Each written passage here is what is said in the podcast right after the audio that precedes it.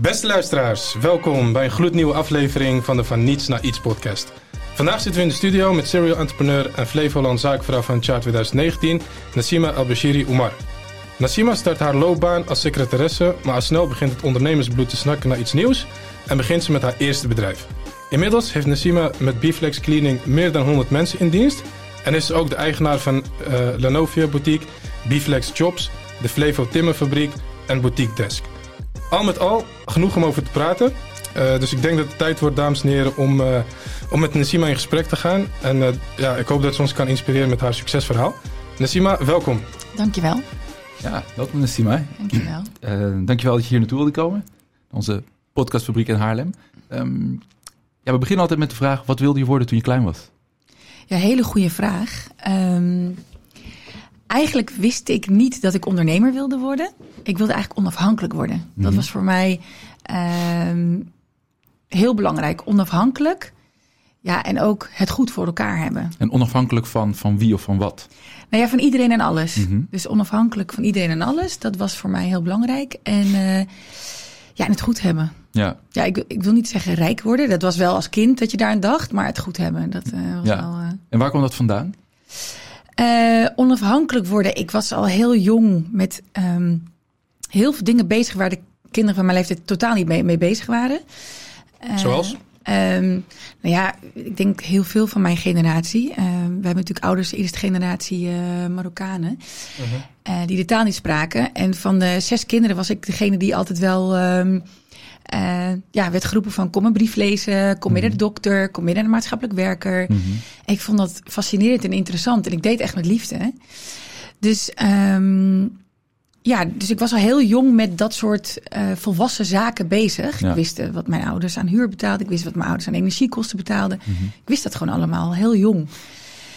En, um, maar daarnaast ook kon ik niet tegen, als mensen bijvoorbeeld mij iets ja, als mensen mij commandeerden of zo. Van. Dat moet je doen. Ja. Dat, dat ging zo tegen mij uh, natuurlijke...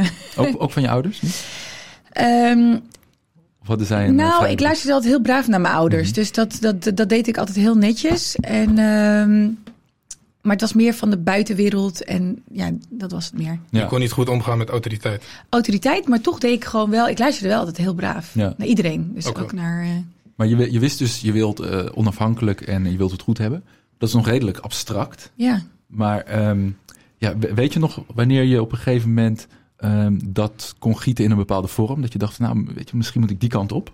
Ja, nou eigenlijk uh, helaas niet uh, snel genoeg. Mm-hmm. Was echt op een latere leeftijd, dus echt na mijn twintigste of zo. Ja.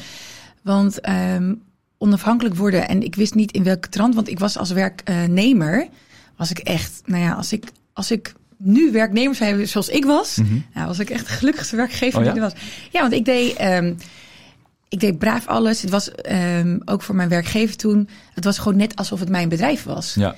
En netjes, um, nou ja, als ik over moest werken, no problem. Weet je, Ja. deed ik allemaal. En als het maar, als we maar goed ervoor stonden. Ja. Dat is voor mij heel belangrijk. Dus ik was een hele brave werknemer ook. Ja. En waarom, waarom was dat? Waarom was je zo'n... Uh... Ja, ik denk dat dat natuurlijk, als je ergens, als je diep gaat graven, komt dat natuurlijk uit vanuit je jeugd. Mm-hmm.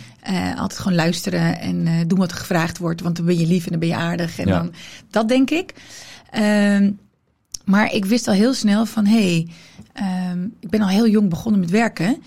Van als ik um, kijk, dan kan ik kopiëren. En dan kan ik daar later wel wat mee, do mee doen. Oké. Dus ik was wel daar al heel snel mee bezig. Van, oké, okay, als ik. En het was met verschillende dingen. Hè? Want ik ben begonnen met een krantenbaan. Mhm. Uh, daarna in de schoonmaak. Uh, uh, telemarketing, dat heb ik echt heel lang gedaan. Oké. En dat was eigenlijk overal was ik aan het kopiëren, kopiëren en plak in mijn hoofd. Ja. En bewaren van dat komt ooit wel eens te pas. Maar hoe, Oh ja? waar, wat waar, wist ik toen nog niet. Oh, dat is interessant. Ja. Ja. En, en op school? Hoe, hoe was je op school? ook heel braaf. Ja? Echt heel braaf. En uh, En ging dat goed? Was het ging goed heel goed. Ja? Het ging heel goed. Maar je moet je voorstellen, ik was. Um, ik, ja, mijn ouders spraken de taal niet, waren analfabeet. Uh, mijn vader was gewoon fabriek, fabrieksarbeider, mijn moeder huisvrouw. Zes kinderen thuis, niet breed. Um, je woont in, in het Gooi, Witte Wijk. Mhm. Dus er werd altijd op je neergekeken. Um, hè, je was het buitenlands gezin. Dus je werd al heel jong uh, werd je geconfronteerd met, um, nou ja, eigenlijk intolerantie, eh, discriminatie had je Mhm. helemaal niet door als kind. Maar, Mhm. maar ook al ehm werd je heel snel bewust van, hé, hey, ik ben anders. Ik ben niet als mijn blonde vriendinnetje. Mhm. Eh, dus je ging je ook heel anders in je hoofd. Tenminste, ik was, ik was daar heel jong mee bezig. Mhm. Met, ehm, ja, ik zal niet zo zijn zoals zij zijn. Want Mhm. ja, ze zijn, ze zijn, ze zijn eh, Nederlanders. Dus veel beter. En eh, daarnaast kwam ik natuurlijk ook uit het Marokkaanse cultuur, waar bij mijn ouders ehm, ja, het schoolsysteem niet echt snapte. Mhm. Ehm, en dan, mijn moeder was heel traditioneel. Eh, dus hè, als meisje, ja, nou ja, je hoefde niet echt heel hoog te scoren, was nergens voor nodig. Want, Mhm. Dus in dat opzicht werd je ook een soort van eh, klein gehouden. Ja. Hè? Maar buiten ook. Dus Ja. ik durfde nooit, in, in mijn hoofd was ik altijd heel erg aan het fantaseren. En ik ging heel, ik ging echt buiten mijn comfortzone in mijn hoofd. Ja, Maar ehm, in, in het leven zelf bleef ik altijd heel klein. ja dus je referentiekader pushte je niet Nee. naar, naar, naar het hebben van veel ambitie. Nee, en Ja. dus daarom wist ik ook helemaal niet toen al dat ondernemerschap bestond. Want ik had helemaal Mhm. geen ondernemers in mijn omgeving. Ik, ik kende dat helemaal niet. Ja. Dus dat je, dat je veel verder kon ehm, dan mogelijk. Dat, was voor mij eh, Ja. onbekend terrein. Ja, ja. En wat betekende dat? Wat, wat, wat, eh, wat deed je op school en wat, wat ging je daarna doen? Ja, ook op school. Dus ik, ik was echt een hele. ehm, ehm, ik, ik vond het heerlijk om, om te luisteren in de les. Mhm. Want alles wat nogmaals, alles als ging in mijn hoofd en zat in mijn hoofd. En, ehm, en ik luisterde altijd heel braaf en netjes. Maar op een gegeven moment had ik eh, mijn CITO-score, was ehm HAVO-VWO eigenlijk. Mhm. Maar ook daarin, in mijn hoofd, eh, dacht ik, oké, wauw, dat kan ik wel. Maar in real life dacht ik, nee, never, dat, dat kan ik helemaal niet. Mhm. Dus ik bleef heel klein. Dus eh, op het moment dat we een rapportgesprek hadden, of tenminste het eindejaarsgesprek met, met de meester. En ehm, hij voorlegde aan mijn moeder dat ik eh, naar, het HV, eh, naar het HVVO kon, Sint Ja. Vitus College. Ja. Dan moest ik vertalen aan mijn moeder. En ik had echt iets van, eh, nee, dat, dat wil ik helemaal niet, want ik, ik weet niet of ik het aan kan. Ja. Dus heb ik de veilige weg gekozen, ben ik gewoon naar de MAVO gegaan. Terwijl, terwijl eigenlijk eh, alle wegen open lagen. Ja, Ja. maar gewoon het niet durven, omdat, omdat je dacht van, nee, dat, dat kan niet. Dat Ja. kunnen alleen maar andere Ja. kinderen. Je was Ja. gewoon heel onzeker. Super onzeker. Maar wat zegt, wat zegt een, bijvoorbeeld zo'n eh, zo'n leraar die, eh, nou ja, die jou dat vertelt? Van je mag naar, eh, naar, naar het HAVO-VWO. Ja, nou, ik Wat draai, zegt hij als, als jij zegt, ja, nee, ik wil liever naar de MAVO? ja, nou ja, die, die snapte het natuurlijk niet. Maar ik draaide het wel zo omdat het een beetje van mijn ouders kwam. Weet je? Oh ja. dus ik, want ik vertaalde het zelf Ja. allemaal. En, en die had zoiets van, ja, maar dat- je, je kan het en, en, en je hebt de potentie en doe dat nou. En het was best wel uniek in die tijd. Want heel veel algetone kinderen gingen gewoon naar het lager onderwijs. Ja, Of je nou heel slim was of niet. Je werd gewoon naar het lager onderwijs gestuurd. ja. Dus, dus het zou je ook weer... Je was al anders, maar het zou je er anders dan anders maken. Precies, Ja. ik was dan waarschijnlijk, eh, tenminste sowieso in mijn omgeving kende ik ook echt niemand Ja, die naar het VWO zou gaan. Weet je, als ja, Marokkaanse of Turkse kind. Dat Ja. kende ik niet. Ja, wel interessant, want je benoemde dat je echt een soort van spons was. Hè? Je was alles aan Ja. opzuigen en op Ja. een gegeven moment, ergens later in je leven, kwam het er allemaal uit. In Ja. de vorm van alles wat je ging doen. Maar tegelijkertijd was je heel onzeker, Ja. eh, omdat je beperkt werd door je omgeving. Ja. Dus dat blonde meisje waar je, die volgens jou net even wat anders behandeld werd. Ehm, maar hoe, hoe, eh, hoe verder? Op een gegeven moment eh, besluit je om voor, het MAVO, eh, voor de MAVO te gaan. Wat gebeurde er vanaf dat moment? Nou ja, eh, MAVO echt, nou ja, met twee vingers in mijn neus eh, gedaan. Dat sloeg echt ook helemaal nergens op. Mhm. Ehm, en toen ehm, ja, was ik klaar, ben ik eigenlijk naar het mbo gegaan. Mhm. Ook echt met twee vingers in mijn neus. Ehm wat voor opleiding? Ja. eh directe secretaresse. Oh ja. Omdat het ook... Ik wist niet eens wat... Eigenlijk wilde ik helemaal... Ja, wat ik zeg, in mijn hoofd wilde, ik- wilde ik af, onafhankelijk zijn. Maar ik ging gewoon voor het simpelste. Ja. En het simpelste was directiesecretaresse. En het grappige is, want eh, heel lang heb ik daar niet bij stilgestaan. Nu denk ik wel eens na. En dan denk ik, het komt eigenlijk omdat ik hoorde van een kennis die schroeversopleiding deed. Mhm. En die verdiende heel veel geld. Mhm. Als secretaresse. Als secretaresse. Oké. En schroeversopleiding konden wij niet betalen. Dus ja, dan ga ik maar naar mbo eh, niveau 4 Want doen. voor de mensen die niet weten wat een schroeversopleiding is, is dat een soort van Het is een, privéopleiding? eh, ja, dat is een uh, direct secretaris privéopleiding. En dan als je daar, als je daar bent, eh, nou ja, als je diploma, schroeversdiploma hebt, dan kom je meestal bij de gerenommeerde bedrijven en dan eh, ben je al meteen, eh, nou ja, senior verdien ook 18e. meteen heel goed. Ja. Ja, ja, ja. ja. Nou, en Ja. toen, dus toen, toen, werd je, toen werd je secretaresse. Nou ja, toen ging ik stage lopen in de derde eh, bij het bedrijf waar ik al telemarketing deed. En, ehm, eh, en dat, was, dat was geweldig. Dat was een leuke tijd. En mijn werkgever toen, die, ehm, eh, ik ging weer terug naar school, zeg maar. En die zei van, weet je, kan je niet BBL doen? Dus vier dagen werken, één dag leren. Mhm. Ehm, en met mij gewoon direct secretaresse zijn. Ja, en ik twijfelde een beetje, want ik denk, ja, weet je, is dit wel wat ik wil? Dus eigenlijk schreef hij gewoon op een blaadje van, en dit is wat je gaat verdienen. En dat was, ik was 19 en eh 3500 gulden. Ja. Dat was heel veel geld. Ja. Ja. En ehm, dus toen dacht ik van, oké, nee, ja, ik ben met mijn eh, ehm, stagebegeleider gaan praten. En die zei, nou, in principe kan dat. En dat heb ik gedaan. Kijk. Dus ik ben daar als directsecretaris begonnen. Ja. Ah.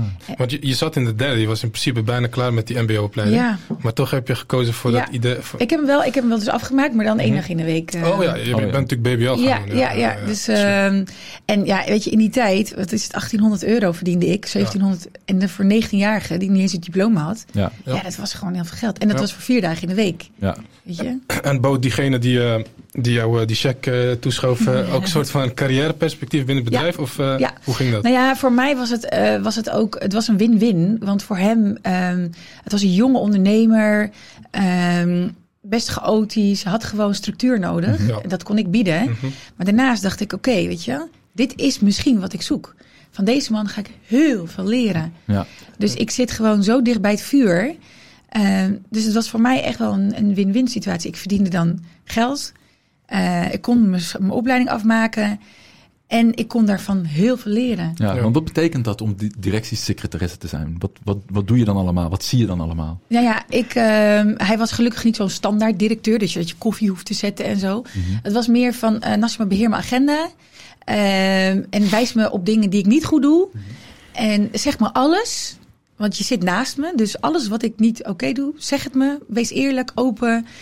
En ehm, Wat deed hij niet goed? nou ja, wat, wat ik toen dacht dat hij niet goed deed, maar dat deed hij fantastisch. Want daar heb ik zoveel van geleerd. Soms dan, als hij dan een, eh, een opdracht kreeg en dan eh, hij zei hij, ja, dat gaan we doen, dat gaan we doen. En dan hing die op en dacht ik, ah, hoe gaan we dat doen dan? Dat kunnen we helemaal agenda. niet. Ja. Ja, dat kan helemaal niet. Maar dat was, ja, nam risico's. Ja, ja, ja. En toen, ik was nog heel veilig. eh, en toen dacht ik echt, jeetje, hoe ga je dat doen? En dan zag ik dat hij dat gewoon voor elkaar kreeg. ja. Toen dacht ik, hé, dat is slim. Ja, Ja, ja. hoog inzetten. Hoog inzetten. En toen zei hij wel eens, op een gegeven moment ook, ook een van die situaties. En toen, eh, toen keek hij me aan en zei hij, Nassima, ondernemers gewoon risico's nemen. Ja. Gewoon risico's nemen. En ik zie het wel, weet je, waar ik dan terecht kom. ja, precies. Ze zeggen wel eens, eh ondernemen is uit een vliegtuig springen en, eh, En Onderweg naar beneden en parachute, parachute maken. ja, hoor. klopt. Ja, ja. Echt. Ja. Dus ehm, oké, maar dat is, dat is interessant. Wat ik denk, wat, wat interessant is om te zien, is inderdaad, als je dan directiesecretaresse bent. En ik denk iedereen heeft in zijn hoofd wel van ja, inderdaad, dan beheer je agenda's. ja. En dan zet je koffie en dan eh, Ja. laat je de gasten binnen en noem maar op. Maar wat zijn echt de, de, de, de belangrijkste lessen die je daar hebt meegekregen? Nou, je noemt er net één. Van eh, zien hoe, hoe, hoe je bijvoorbeeld omgaat met capaciteit, terwijl je het misschien nog niet eens hebt. Ja. Er zijn nog andere punten waarvan je zegt van dat heb ik daar echt gezien. En dat gebruik ik tot de dag van vandaag. Ja, nou, ik heb heel veel dingen daar gezien die ik tot de dag van vandaag zeker gebruik. Ehm, kijk, als ik een administratief medewerker was geweest, zat ik ergens in de kantoortuin en dan hoorde ik en zag ik niks. Ik zat Mhm. gewoon dicht bij het vuur en eh, ik, ik zag de groei. Ik zag ehm, waar we stonden en waar we naartoe gingen. Ik Ja. zag de doelen, werden Ja. opgeschreven, werden met mij gedeeld. Ehm, eh, omzetdoelen, maar ook gewoon eh, businessdoelen. Ja. Ja, ik, ik, ik zag gewoon, ehm, ik, ik hoorde de gesprekken die werden gevoerd.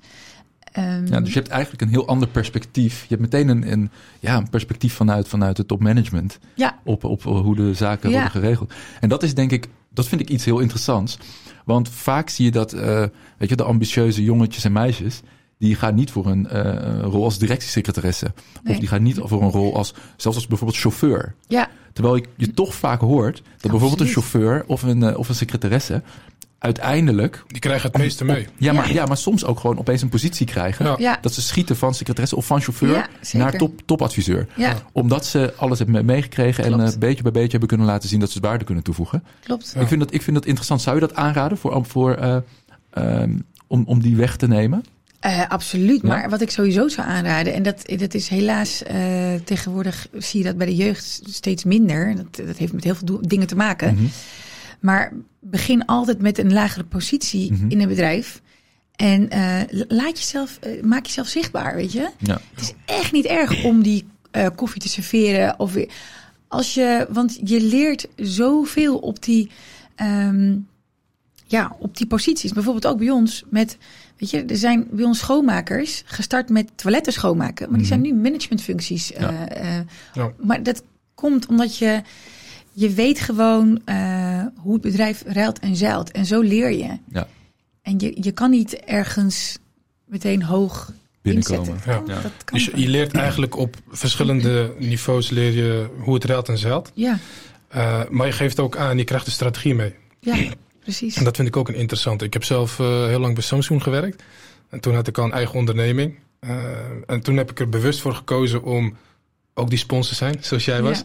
Ik had ook nog een rugtas op. Om, en die eh, vulde ik met heel veel kennis. En dan zie je inderdaad dat je heel veel meekrijgt van de strategie. Vooral bij een wat groter bedrijf als Samsung of het bedrijf waar jij toen secretaresse was. En dat kan je dan later heel mooi toepassen in je eigen onderneming of in je leven.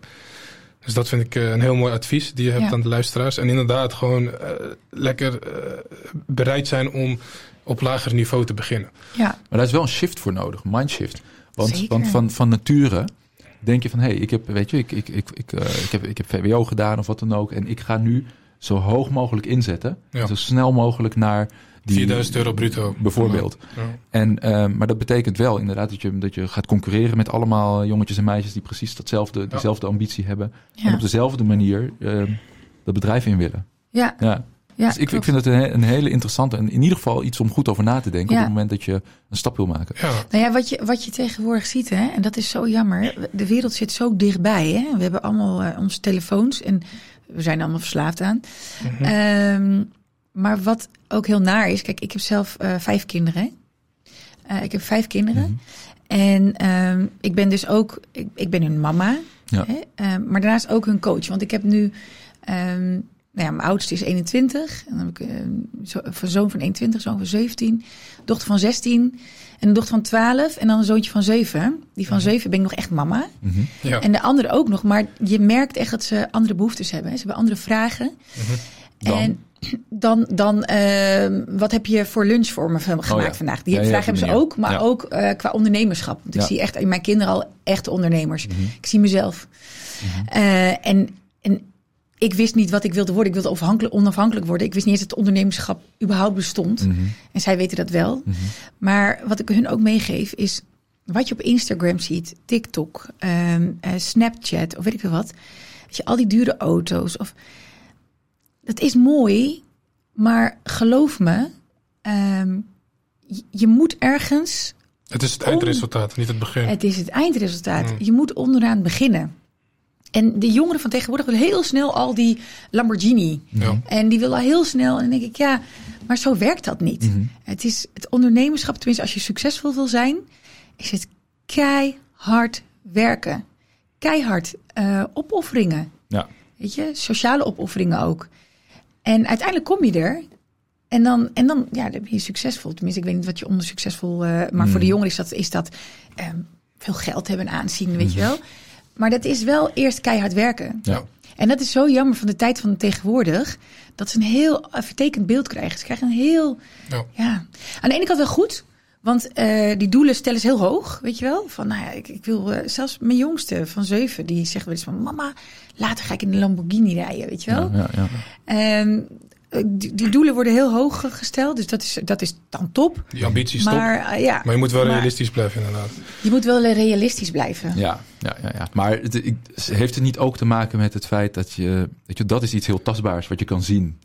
En Ja. misschien kunnen heel veel jongeren die zeggen dat ze ondernemer willen worden, Ja, ja, die, die, die kunnen nog helemaal niet zien wat ondernemen is. nee, En die kunnen wel zien wat een Lamborghini is. Ja, klopt. Dus die, die, zien, die zien dat en die zeggen van ja, dat wil ik. ja, En ehm, nou ja, die komen misschien uh, gaandeweg wel achter dat het misschien uh, iets meer is dan, uh, dan, Ja. uh, nou ja, dan, dan, dan, dan mooie auto's en mooie vakanties. Nee, maar ik zeg, het heeft ook, het heeft ook zeker een pluspunt. Want Ja. als in mijn tijd, als ik toen eh, een, een vrouw van mijn kleur had gezien dat ze inderdaad in een Lamborghini had. gereden. Dan Ja. was ik al veel eerder wakker geworden. Ja, had je voorbeelden. En een, want dan wist ik van, hé, het kan dus wel. Maar wat Ja. ik zag in het gooi vooral, Ja. weet je, eh, was de blanke, eh, blanke mensen Mhm. ehm, in grote huizen. Als ik langs een, eh, langs het, als, we hadden dan in, in Bussum, Villawijk Spiegel. Ja. Als ik langs die woningen reed, in mijn hoofd ging het alle kanten op van, wauw, stel dat ik dat later.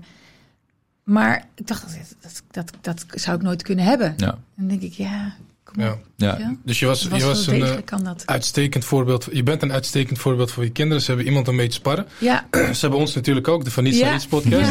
Dat is wat wij ook willen bereiken. Wij zien die trend die je net toelicht, zien we natuurlijk ook. Van, hè, mensen zien het einddoel, maar we moeten wel ja, wat tussenstappen afleggen. Nou, dat proberen we hier ook eh, allemaal te bereiken. Ehm, tegelijkertijd eh, wil ik nog even terug naar eh, het verhaal van de secretaresse. Eh, je was veel aan het leren. Je was eigenlijk een soort van partner, hè? Niet Ja. de secretaresse. Je was echt een soort van partner van je, eh, van, van je baas, als het ware. ja, ik weet niet of hij het zo, eh, zo zag, maar Ja, maar als ik hoor, gevoel. Ja, en als ik hoor Ja. wat je allemaal aan het doen was. Ja. inderdaad, niet standaard koffie zetten, maar echt meedenken, de strategie meekrijgen en noem het maar op. Maar hoe, hoe verder? Want je was, op een gegeven moment was je secretaresse, je was alles aan het plannen, aan het doen. Je was ja, die spons, wat is het, je was aan het, Ja. alles aan het opzuigen. Eh, hoe, wat, wat verder? Hoe, hoe ging het eh, vanaf dat moment? ja, ik ben, ik ben eh, daar heb ik dus een beetje geleerd om uit mijn comfortzone te stappen. Dus ook echt, eh, ehm, nou ja, gewoon in real life, zeg maar, te Mhm. durven. Mhm. En nog niet geheel, maar wel redelijk. En ehm, op een gegeven moment eigenlijk daar heb ik besloten van... hé, hey, ik, ik, ik, ik, ga, ik ga ook iets doen daarnaast. Want ik vond zekerheid vond ik heel belangrijk. Mhm. Ehm, want daar had ik gewoon een vast contract, eh, een meloon. En, ehm, maar daarnaast dacht ik, hé, dit, dit is zekerheid, dit hou ik. Dat raak ik ook nooit meer kwijt. Ik ga nooit meer afscheid, nooit afscheid hiervan nemen. Maar ik, ik moet iets doen, ik moet iets doen. En, en ik was echt constant aan het denken, ik moet iets erbij doen. Ja, en eigenlijk is dat toevallig en dat gebeurt wel eens in het leven. Hè? Ik, ik, ik geloof ook echt wel dat dingen gebeuren en dat er een beetje, ook een beetje geluk. Je moet een beetje geluk hebben en dingen gebeuren ook blijkbaar zoals ze moeten gebeuren. Mhm. Maar op dat moment, ehm, ik was dus verantwoordelijk voor de schoonmaak en dat ging allemaal niet goed en allemaal gezeur en ge- gedoe. Mhm. En, eh, en, toen, en toen dacht ik, hé, wacht even. Ehm, zal ik dit anders doen? En ik had ook nog, ik, ik, ehm, eh, mijn, mijn lieve man naast me. Die, eh, Wat is dit? Sorry? Je zei, zal ik dit anders doen? Wat bedoel je dan? die Ja, schoonmaak zal ik dit, ja, dit zal ik anders dat schoonmaken. Ah, zal mhm. ik dat anders doen, weet je wel? Want Ja. dat ging gewoon niet goed. Maar ehm, ik ben ook echt een mensenmens. Ik ben echt een gunner. Mhm. Dus ik vond het ook heel zielig voor die mensen. Want die deden wel hun best, maar die hadden geen inzicht in de schoonmaak. Ja. Ik, dus ik wilde het niet meteen wegkapen. Dus ik heb ze heel lang de tijd gegeven. Ja. Eh, maar daarnaast had ik ook mijn man die ehm, ehm, jaren daarvoor naar Nederland was gekomen. Hoogopgeleide man. Begon onderaan de ladder. Mhm. En ja, ook daarin kwam dat stukje onafhankelijkheid weer terug. Van hé, hey, dit is allebei niet wat we willen. Eh, afhankelijk zijn van. Ja. Dus toen dacht ik van, oké, ik wil iets doen. Ik moet iets doen, dat merk ik. Eh, daarnaast werkt mijn man voor een werkgever waar hij totaal niet op zijn plek zit. Mhm. Deze mensen kunnen het niet, dus ik ga dit zelf doen. Ik ga zelf schoonmaken. Mhm. En dan breid ik het iets uit. En dan, weet je, ik zie wel. Maar wel in mijn achterhoofd van... Misschien kan ik het dan samen ooit met mijn man doen, weet je Ja. Maar ja. niet denkend van... Ik ga nu een schoonmaakbedrijf beginnen... en dan ga ik een miljoenenbedrijf neerzetten. Never, nooit dat ik dat dacht en verwacht. Nee, maar wat, wat dacht je wel? Wat dacht je van, oh, ik ga dit doen? Wat dacht, ik, ga, Ja. ik ga dit kantoor schoonmaken, Ja, ik dacht, ik ga... onder Ik, contract. ja, ik, ga, ik dacht, ik ga met mijn werkgever praten. Mhm. Vragen of ik, ik het kan doen, dat ik het gewoon beter kan. Dan heb Mhm. ik dat gezeur niet. Ja. En dan eh, misschien een beetje uitbreiden. En dan kan mijn man, die kan dan weg bij die werkgever waar ik Ja. op zijn plek. Want, want ik zat op mijn plek. Ik vond het Ja. fantastisch. En dan uiteindelijk dat hij het dan, weet je wel, Ja, ja. over gaat nemen. Ja. Zo. Dat is een beetje het, het, wat ik dus in mijn hoofd had. Ja, dus ik regel de baan, of ik Ja, regel, ik regel het contract en Ja. ik, ik zorg voor een baan voor mijn man. Ja, En dan exact. is er een, een probleem minder in de Ja, wereld. precies, Ja. dat Ja. is het inderdaad. En je zag natuurlijk eh, eh, de prijzen die je moest betalen voor zo'n schoonmaakbedrijf. Heb je toen eh, met het opzetten van je eigen schoonmaakbedrijf nog in- iets unieks gepitcht? Of is het puur op, Ja. eh, op het gunnen gegaan bij je baas? Nee, ik heb wel gezegd van, ik ga het natuurlijk veel goedkoper doen. Oké. Oh, En ja, nee, ik wist wat we betaalden. Ja. Eh, dat was in die tijd 17 gulden 50 per, uur. Mhm. En ik had gezegd van dan doe ik het voor 15 gulden per uur. En dan, eh, je hebt, je hebt nooit omkijken, weet je, want hij had ook wel eens klachten. Dan ging je naar het toilet en uh, jeetje, wat een bende was het weer. Ja. Ik zei, nou, die, dat heb je dus nooit meer. Ja. En, eh, en je merkt het ook niet, want hij had zoiets van, ja, maar hoe dan? Want je, je werkt hier, hoe ga je... Nee, dat doe ik gewoon s'avonds in Ja. het weekend. Ja, Ja. Dus eh, ik neem alles uit handen, geen gezeur, geen eh, gedoe. top. En dat, dat ben ik eigenlijk heel snel gaan doen. We hebben het contract opgezegd. Nou, het was, was nog wel een dingetje, want ik werd bedreigd. En, en allemaal Of ook door, die, eh, had ik nooit verwacht. Ja, door de bestaande. ja dat was echt niet leuk. Maar Hoort erbij. uiteindelijk- Ja, hoort erbij inderdaad. En eh, uiteindelijk ehm, eh, schoonmaakbedrijf gestart. En in het weekend en eh, op een woensdagavond gaan schoonmaken in het pand. Ja. Kijk. Ja, En toen? ja, ja, en toen- toen, ja. en toen eh, dat ben ik dus gaan doen naast mijn baan. Oké. Eh, ik raakte ook toen meteen zwanger. En dat was juni 2000. Ehm, dus op een gegeven moment ja, was het best wel vermoeiend. Hè? Je, je, ehm, nou ja, je, je werkt, je, je, hebt, eh, je doet ook nog dat schoonmaken erbij. En ehm, we, zeg maar, mijn werkgever verhuurde toen een, een bovenafdeling eh, in het bedrijf. En die mensen die kwamen al heel snel achter dat ik dus de schoonmaak deed. Nou, ik zei, dus wil je dat ook dan voor ons doen? Er kwamen weer wat uurtjes bij. En ehm, eh, verder zat mijn werkgever toen in de vastgoed. Dus die had ook nog andere panden. Dus die had Nassima, kan je anders niet, eh, weet je wel? Ook niet andere bang dat hij, dat hij zo zijn, eh, zijn secretaresse langzaam aan het kwijt Dat hij dat was? zelf... eh, Ja. Nee, want ik was eh, perfectionistisch. Ik deed dat. Ik wilde dat echt perfect doen. Ja. Dat hij dat niet merkte. Ja. En dat deed ik. Ik was echt... In alles moest ik te perfect, perfect, eh, ja, perfect ja, zijn. Dat is ja. verschrikkelijk eigenlijk. Maar, Volop ja, vertrouwen. Maar het, maar het groeit en groeit, dus het met, qua, Ja. qua opdrachten. Ja, nou, ik, ik, op een gegeven moment was het vermoeiend. Dus Mhm. ik betrok mijn man erbij. Van ja, en zwanger en dit en dat. Ja. En eh, als jij nou gewoon minder gaat werken, doe dit dan met mij. Ja, en toen ging het eigenlijk best wel snel. Toen dacht ik, hé, hey, eh, hij kan het, ik kan het. Dus ik kan nog meer uur gaan, eh, erbij gaan eh, vragen. Ja. Dus ehm, ja, en, dan, en zo komt dat. Hè. Dan heeft de, ehm, de broer van mijn werkgever zat ook in de vastgoed. Dus die hoorde dat. Of tenminste, ik heb hem eigenlijk benaderd. En zo groeide dat. En op een gegeven moment ben ik op de woensdagen vrij gaan nemen. En ben ik gewoon heel bij de hand eigenlijk eh, een koud bedrijf gaan bezoeken. Ja. Super uit mijn comfortzone. En, en hoe, hoe ging dat? Dan, dan, Nou ja, ik eh, deed mijn leukste pakje aan en ik ging met mijn map onder mijn arm. En ik ging eh parkeerde op een be- bedrijventerrein waar ik zoiets had van, nou, dat is in de buurt. En ik ging gewoon bedrijven binnenlopen. Ja. Hoi, ik ben Nassima van, toen was het nog schoonmaakbedrijf serie. Ehm ja, zou jullie graag een gratis vrijblijvende offerte van ons willen? Ja. Voor de, voor de schoonmaak, ja, dat hebben we hartstikke goed gedaan. En dan ging ik altijd een beetje zo kijken van, vond ik een punt wat niet goed schoon was. Mhm. Ik zeg, nou jammer, want ik zie dat wel. Maar dan moet je, weet je wel, geef het dan wel even aan bij jullie schoonmaakbedrijf. En, Ja. eh, een beetje op die manier. Ja. En eh, mensen vonden het ook fantastisch dat ik gewoon zo bijna binnenkwam. En het ging echt super snel. Dus je kreeg, kreeg je daar snel opdrachten uit? Of kwamen ze later bij je terug? Nee, echt Ja? super snel. Want ehm, ik was eh, op een gegeven moment, mijn man stopte. Ik, we zaten dus aan 50 uur per week werk. Nou ja, Ja. dat konden we allebei niet meer bij. eh, dus mijn man die zei zijn bedrijf, eh, zijn baan op. Want ik had natuurlijk nog dat vastigheid en die vast contract. Mhm. En, eh, Je man kon het risico nemen. Mijn man kon het risico nemen. En, eh, maar toen, even kijken, want wij zijn in juni 2000 begonnen. En in eind van het jaar hadden we al drie, moesten we drie mensen aannemen Oh, kijk. erbij. Ja, dat Ja. ging echt super snel. Ja. Ja. En dan, dan neem je drie mensen aan. En, maar jij bent nog steeds aan het werk dan? Nu? Oh, Op- toen? op dat- op ja, ja, ja, nee, ik deed nog steeds mee. Of ben je nog steeds... eh, En nee, de- nee, ja, als het moet, dan doe ik het hoor. Goed, Nee, ja. maar ik werkte er nog wel in de weekenden erbij. Oh, ja, dat, dat bij, deed- bij die... eh, ja, deed ja. ik nog wel. Ja, Ja. ja, ja. Je benoemde net een heel mooi element. Je gaf aan, dan kwam ik zo'n bedrijf binnen met mijn mapje onder mijn hand. En dan eh, zag je natuurlijk heel mooi dat er ergens een ja, viezigheidje ergens za- zat. En dan zeg je heel mooi van, nou, even opnemen met, eh, met het Ja. huidige schoonmaakbedrijf. Maar zijn er nog andere unieke elementen die je meenam in je offerte, eh, buiten het vrijblijvende verhaal om? ja. eh, waardoor je potentiële opdrachtgevers over de streep trok om met jou samen te werken? Ja, ehm, ik had geen overheidkosten, dus ik eh, was, eh, was heel goedkoper. goedkoop. Oké. Ja. Dus ik zei altijd van, eh, ik ga sowieso minimaal 10% onder jullie huidige prijs Ja, zitten. dat Dat is zo kwam ik Ja, binnen. ja. En, en daarna zei ik, ja, je hebt wel de eigenaresse tegenover je, dus de lijntjes zijn heel kort. Ja. Ik ben ook echt meteen je contactpersoon. En, ehm, en dat werkte. Ja. Ehm, dus goedkoper zijn. En ehm, Oog voor details. oog voor details, weet je. Want eh, zij zagen echt heel veel dingen niet. eh, die ik dan wel... Ik, altijd als ik binnenliep bij een receptie... dan keek ik altijd om me heen. En vaak keek ik naar omhoog. Want mensen kijken nooit omhoog. Ja, precies. spinnenweb. stof. Ja, ja, precies. En uh, ja, en, en dat, ja, weet je, dat deed ik. Uh, en dan vertelde ik ook van, nou ja, dit is toch een visitekaartje, ja. receptie. En, ja. Dus Leuk. goedkoper, uh, korte lijntjes, flexibel, 24 uur 7 bereikbaar. Ja, ja, ja. ja. En hier was natuurlijk de, de speedboot, hè, de grotere schoonmaakbedrijven. Dat zijn van die logge grote containerschepen. Ja. Die kunnen iets minder snel aanpassen. En jij was die speedboot die ja. en heel snel kon communiceren met de opdrachtgever. En uh, snel zaken kon aanpassen als het nodig was. En dat was voor hun interessant Klopt. gecombineerd met de prijs die je dan kon aanbieden. Precies. Dat was dus, je, dus je groeit met, met dat bedrijf en uh, nou, je hebt zelf mensen aangenomen. Is het, is het allemaal geleidelijk gegaan? Of kan je een moment herinneren dat je bijvoorbeeld met je man samen zat en dacht van nu moeten we toch wel echt uh, beslissingen gaan nemen. Nee, nee het, ging, het, het ging gewoon zoals het ging. Ja. Totaal niet stilstaan bij.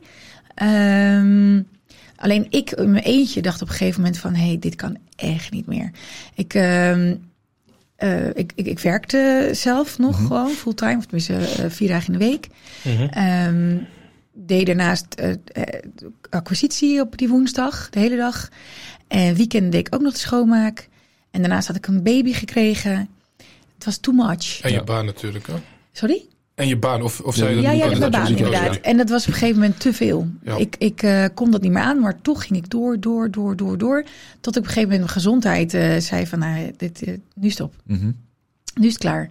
En dat was het moment, ik weet nog heel goed, dat ik, want ik... ik kreeg een netvliesloslating aan mijn ogen. Dat is heel heftig, want dan, ja, dan sta je punt om blind te raken. Mm -hmm. En uh, ik lag daar in dit ziekenhuisbed. En toen dacht ik van, uh, nee, maar dit moet anders. Dit is, je gezondheid is zo belangrijk. Ja. ja. En, en ja, dat was, dat was voor mij een, uh, een keerpunt in, in, in, ja, in mijn leven. Dat ik dacht, oké, okay, ik ga stoppen met mijn baan. Ja. Want dat was wel, vanaf moment één was dat het allerbelangrijkste. Mijn baan hou ik. Ja. Hoe dan ook. Want dat is mijn zekerheid. Want we hadden ook net een huis gekocht. Mm -hmm. um, dus echt zeven maanden nadat we het bedrijf waren gestart, waar we al, hadden we al ons eerste huis gekocht. Dus zo snel ging het al. Ja. Dus het ging hartstikke goed. -hmm. Maar ik dacht, oké, okay, weet je wel, van dat geld betaal ik mijn hypotheek. Stel dat het dan niet lukt, kunnen we ieder, hebben we ieder een dak boven ons hoofd. Al eet ik water en brood, weet je wel. Um, maar ja, ik moest dus opgeven. Ja. En dat was verschrikkelijk. Dat was verschrikkelijk? Ja, het was dramatisch. Okay. Ik vond het verschrikkelijk. Ja, ja maar je kon, je kon ook het bedrijf opgeven. Ja, maar dat, nee, dat kon niet. dat kon niet. Nee, en, en het gekke eigenlijk is dat ik mijn, mijn salaris al lang uit mijn bedrijf had kunnen halen. Ja. Al lang, dat kon ik al lang. Ja. Maar ik durfde het niet. Ik Ja. wilde dat, die veiligheid wilde ik niet loslaten. Ja, je hoort ook bij veel ondernemers die hier, uh, hier komen uh, om het verhaal te doen, dat op het moment dat ze het salaris uit het bedrijf kunnen halen, het salaris van bijvoorbeeld uh, Ja. een bedrijf waar ze werken, dat, dat dat het omslagpunt is. Dat ze Ja, zeggen van ik ga nu klopt. stoppen met mijn bedrijf. Ja. Maar bij jou was dat dan je gezondheid. Ja, nou, ik adviseer sowieso eh, veel ondernemers in deze tijd ook van op het moment dat je je salaris uit je bedrijf kan halen, maar dan ook echt hè, goed uitgerekend natuurlijk. Mhm. Mm, ja. Goed naar kijken. Ja. Want mensen vergeten dan de belasting die ze nog moeten betalen. Maar eh, da- dan is eigenlijk het punt om gewoon afscheid te nemen van je eh, vaste baan. Want je, je, je moet je focus verdelen. Ja. En op het moment dat je in je vaste baan blijft hangen, dan kun je niet de volledige focus geven op, Ja. je, eh, Ja. op je onderneming. Ja. En ehm, ik deed het wel, maar ten koste van mezelf. ja. Ja. Wat veranderde er op het moment dat je dus ehm, wel afscheid nam van die baan? Ja, dat was fantastisch Ja? toen ik dat deed. Ja, want toen, toen kon ik volledige focus op mijn be- bedrijf. eh, Toen groeiden we. En nee, ja, ik, ik, dat, dat had ik veel eerder moeten doen. Ja. En had, je, had je een idee van waar je naartoe wilde? Had je een, had je een eh, concreet idee van de groei die je wilde realiseren? Waar je, een punt waar je tevreden zou zijn? Nee, nee, ik eh, helemaal niet. Weet, ja, eigenlijk achteraf wel, maar op dat moment eh, niet heel concreet. Eigenlijk was het elke keer van, helemaal in het begin, oké, als mijn man maar acht uur kan werken per dag, dan is het goed. Dan, is het, dan hoef Ja. ik niet verder te groeien. En dan was het, nou, als, oké, als ik dan twee mensen, oké, als ik dan vijf mensen, op een gegeven moment had ik wel zoiets van, zolang ik de namen van mijn eh, medewerkers nog weet eh, en de klant nog weet, dat, dat, dat moet ik blijven kennen. Die, Ja. dat, hè, die, eh, die kennis moet ik blijven houden. Groter, willen, groter worden wilde ik niet. Ja. Want dan ga je onbekend. Hè? Ja. Want wat was onze kwaliteit? Was die prijs en was die korte lijntjes. Mhm. En als je te veel mensen in dienst hebt, ga je overheidkosten krijgen natuurlijk. Exact. Dus dan moet die prijs omhoog. En ik moet een manager ertussen zetten. En dan raak ik die korte lijntjes kwijt. Ja. Dat is wat ik eigenlijk in mijn achterhoofd had.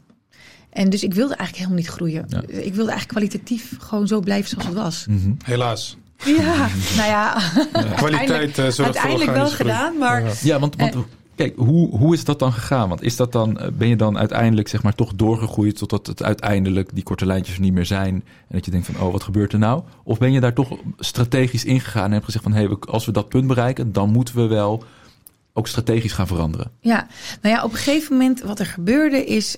Um, we hadden onze eerste miljoen omzet. Nou, dat was Mhm. toen, wauw. Hoeveel jaar na de oprichting was dat, als ik vraag? Eh, poeh, ik denk ergens ehm, acht jaar, denk ik. Negen jaar. Mhm, mhm. Want i- in die eerste jaren was dat dus totaal niet... Een miljoen omzet was helemaal niet mijn doel. Nee, Nogmaals, het was gewoon kwalitatief, precies. klein, overzichtelijk blijven. Ja. Ja, en toen dacht ik, oké, weet je, wauw, ik heb gewoon een miljoen omzet. Dat is echt veel geld. En toen dacht ik, oké, eigenlijk moet ik dan nu... Wat moet je je voorstellen? Met een miljoen omzet deed ik dus nog alles, hè? Dus Ja. eh, de administratie. Ja. personeel, Ja. eh, echt gewoon alles. De acquisitie, klantenbezoeken, Mhm. dus accountmanagement, salesman. Alles deed ik nog. Ja. Het enige wat we, waar we mensen voor hadden, was voor op de vloer. Dus Ja. schoonmaak. Ja. En toen dacht ik, oké, maar nu moet ik echt wel iemand hebben die eh, de binnendienst mij gaat, mij gaat ondersteunen. Ja. Eh, ook weer een hele mijlpaal, want ik vond het echt pittig om, om het uit de handen te geven. Want Oh ja? ik kon het zelf natuurlijk het beste dan Ja. iedereen. Ja.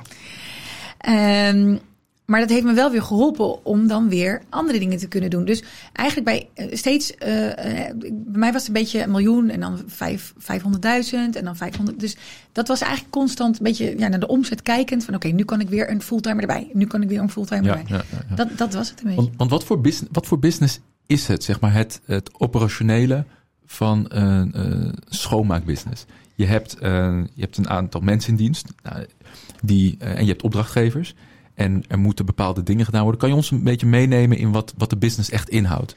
Ja, nou, ik, eh, de business zelf is eigenlijk ehm, het, het, het schoonmaken, het ontzorgen van de klant op gebied van hygiëne. Mhm. Ehm, dus kan, nou, wij deden echt ook alles. Vanaf moment één deden wij echt alles. Dus eh, fabrieksruimtes, ehm, eh, VVE's, Vereniging van Eigenaren, dus flatgebouwen, eh, supermarkten, scholen. Oh ja. Want je hebt heel veel ehm, schoonmaakbedrijven die zich echt richten op één tak, weet je wel. Ja. Hotellerie of eh, horeca Ja. of kantoren. Wij, de- wij deden alles. Maar dat ontstaat meestal later. Hè? Dus je begint Ja, breed en dan ga je op een gegeven moment filteren. Exact, ja. Want wij op een gegeven moment eh, zag ik meer van onze klanten steeds horeca worden. Dus ja, dat was wel onze... Nou ja, daar, daar, daar waren we gewoon heel sterk in. Mhm. Mhm. Ehm, En hoe, be- hoe bepaal je ehm, wat er gedaan moet worden? Zegt, zegt de klant van nou, ik wil graag dat dit gedaan wordt? Of, zeg, of is er een soort van standaard voor? nou, het is eigenlijk een beetje allebei. Mhm. Ehm, kijk, ik, ik ken het vakgebied natuurlijk heel goed. En waar jij niet naar kijkt, kijk ik wel naar. Dus ik geef daar ook advies in. Maar er zijn ook klanten die zeggen van... eh, nou ja, ehm, mijn poster, weet ik veel... eh, die zit altijd vol met stof. Ik wil dat je gewoon die iedere dag afneemt. Ja. Het is natuurlijk eigenlijk onzin. Maar ja, als de klant dat per se wil, dan doen we dat. Ja. Maar we adviseren wel van, nou ja, dat en, en dat moet je gewoon dagelijks doen. Dat moet je helemaal niet dagelijks doen. Of bijvoorbeeld, eh, we hebben een aantal jaar geleden, eh, je ziet het nog wel steeds bij kantoren, dat ze allemaal van die, eh, van die prullenbakjes onder de bureaus hebben. Eigenlijk helemaal niet meer van deze tijd. Ze gaan gewoon één grote prullenbak aan. Adviseer, adviseren we ook altijd de klanten. Eh, zo zet je je mede- medewerkers in beweging en heb je gewoon één punt van, eh, en het is scheelt je een schoonmaakkosten. Ja, zeker. Dus we adviseren daar ook in. Slim, Ehm, ja. Maar ik zeg je wel, de schoonmaakbusiness is misschien de moeilijkste. Maar echt een van de moeilijkste businessen die er zijn. En waarom? Eh, en als ik het opnieuw zou eh, hebben gedaan, dan zou ik het niet voor de schoonmaak hebben Oh ja? gekozen. Ja, zeker. nou, vertel, waar- waarom is het, eh, waarom is het zo Nou ja, moeilijk? weet je, kijk, het was toen dat het op mijn pad kwam. Hè? Mhm. Het was niet dat ik nou schoonmaak fantastisch vond. Mhm. Maar ehm schoonmaakbusiness is... Wij kozen er ook voor om 24 uur 7 bereikbaar te zijn. Mhm. Schoonmaak is vaak in de ochtenduren vroeg, avonduren laat, nacht. Daarnaast weekenden.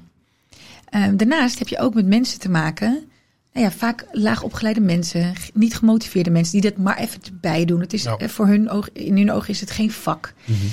Het is ook niet dus een droom. Ook niet hun droom. Nee. En veel verloop, omdat ze En veel tijdelijk verloop. Doen. Ja. Ehm, dus, dus je bent ook een soort van psycholoog in dat opzicht.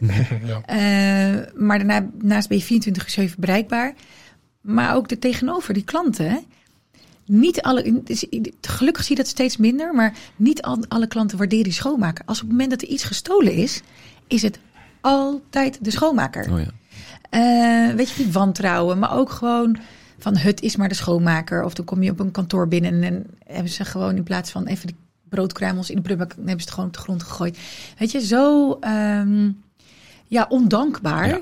Dus die business is gewoon, ik, ja, achteraf heb ik gewoon voor de moeilijkste business gekozen. Ja, ja, ja. Dat is echt zo. ja.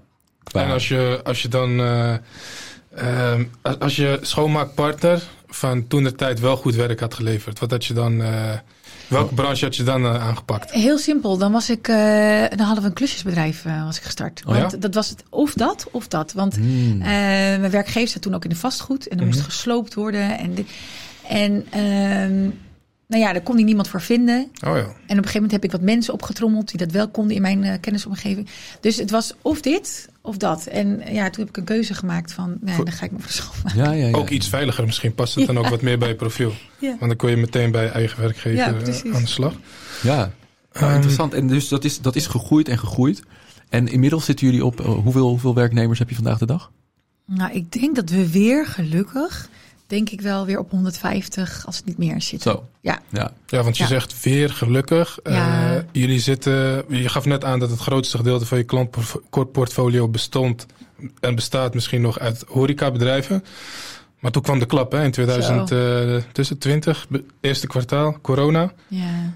Hoe, eh, hoe heb je dat jaar beleefd? Ja, verschrikkelijk. Echt eh knock-out geslagen, zoals denk ik velen met mij. Ja. Maar ja, wij zaten voor 60, 70 procent in de horeca. Mhm. Ehm, dus dat was compleet, lag dat stil.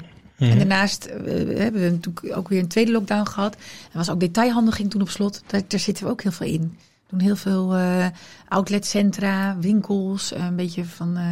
ehm, ja, in- in Karl Lagerfeld, Tommy Hilfiger, een beetje dat soort merken. Mhm. Alles was gewoon dicht. Ja. Nou, het was verschrikkelijk. Maar ook die omzetverlies, Ja. niet normaal. Het is dat, dat we... ehm, wij bestonden toen al twintig jaar. En in die twintig jaar, en daar ben ik heel blij mee... met die eh, zekerheid die ik altijd in mijn achterhoofd heb. Hè, net als met mijn baan. eh, Mhm. de veiligheid, de zekerheid. Mhm. Altijd in die twintig jaar heb ik altijd een een stemmetje in mijn achterhoofd gehad van...